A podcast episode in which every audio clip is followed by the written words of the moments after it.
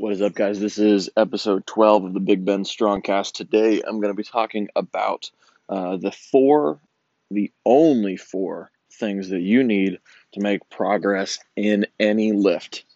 All right, so this is coming at it from a lens brought uh, brought to life by StrongFit. Uh, they call it the movement box or the performance box, um, and we can essentially look at four different ways to get better at a movement.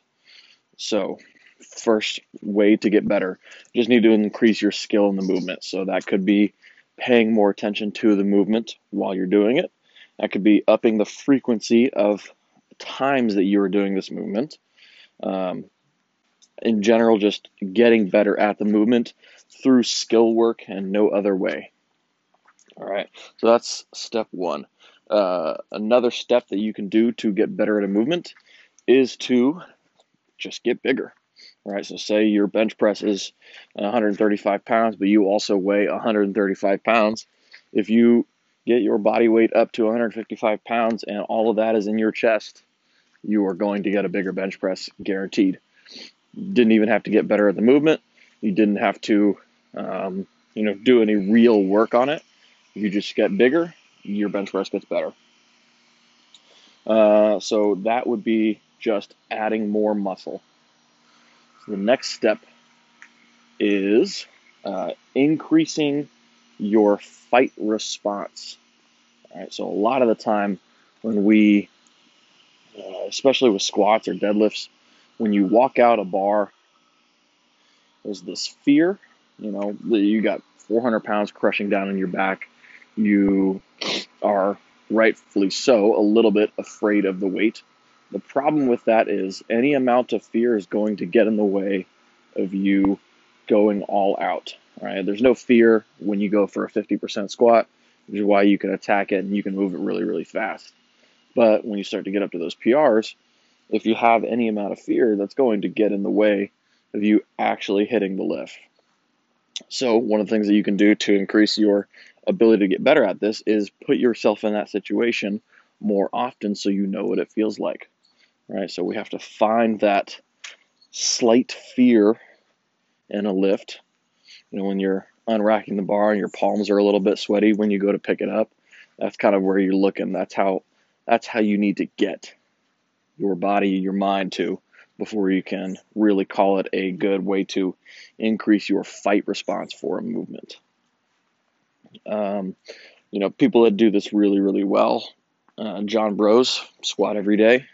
Cory Gregory, yeah, they have uh, they have gotten the increasing your fight response down to a T, down to a science, um, because every single one of their lifters can go in twice a day, seven days a week, and squat to a maximum, and they're not even afraid of weights anymore.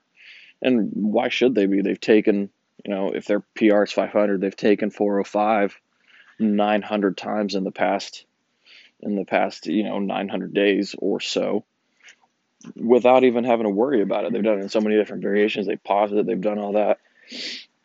It's not even a challenge. So, um, just increasing your fight response, increasing your ability to attack the weight with no fear. That is one of the one of the easier ways I would say to get better at a movement. And then the last thing, and this one kind of leads into a different topic, but the last way to improve a movement, find a weak point. All right, so say, you know, say in your in your squat, your weak point on the lift is your hamstrings. What you have to be able to do is increase your fight response in that specific muscle. All right, so this is a tricky one. A, a really good way to make sure that you have a fight response in a specific muscle is that you should be able to squeeze it and flex it so hard that it cramps.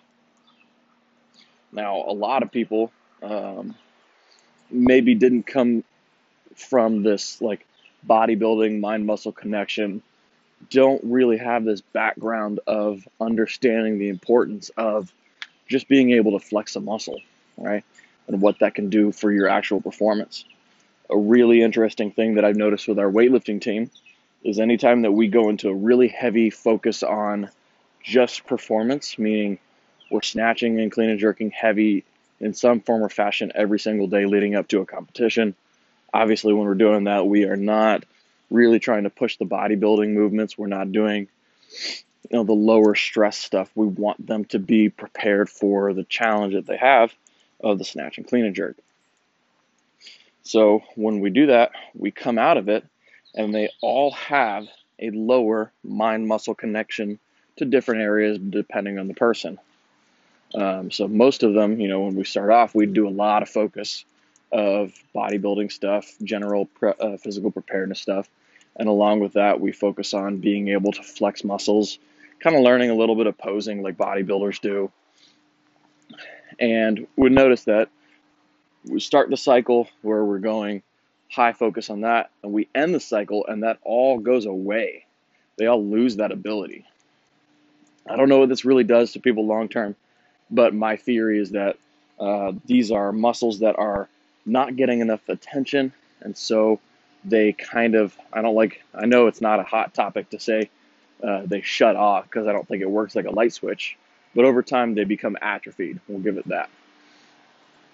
So um, we can improve a movement by increasing the muscles that don't seem to have a high fight response and increasing their fight response. So that could first look like um, just learning how to flex it. So one muscle that a lot of people don't really know how to flex is their trap. Right. That doesn't mean shrugging your shoulder up, but you want to flex the shoulder. And when you see that, you can see the trap move up and around to the front of the shoulder. Right? It doesn't actually pull their shoulder up to their ear. So give that a try if you're at home. Try and flex your trap really, really hard and see if you can do that. And if you can't, that means that muscle does not have a high fight response compared to something like your quad. A lot of weightlifters and a lot of athletes have really strong quads. So you can flex them. You could see that muscle like contract, and if you flex it hard enough, you could probably get it to cramp. Excuse me. Um, same thing with your lats. A lot of athletes can get their lower lats to cramp if they work hard enough.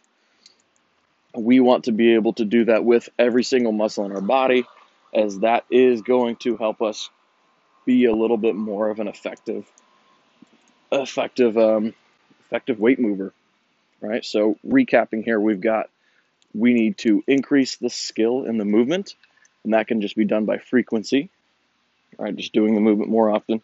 We need to get bigger. That's one of the best ways to really do it easily, but if you just get bigger in a movement, does that mean that you actually got better? I don't know. You get to come up with that uh, decision. Um, we can increase our fight response for a movement. So that is more of a mental fight response than a physical fight response. Um, it's basically just preparing ourselves for being able to max out and not be afraid of it.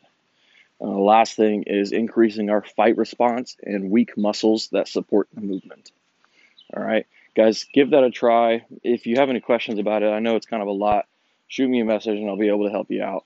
Um, make sure you follow us on Instagram at Big Ben Strength and Conditioning and on YouTube at Big Ben Strength and Conditioning. All right, take it easy. Bye.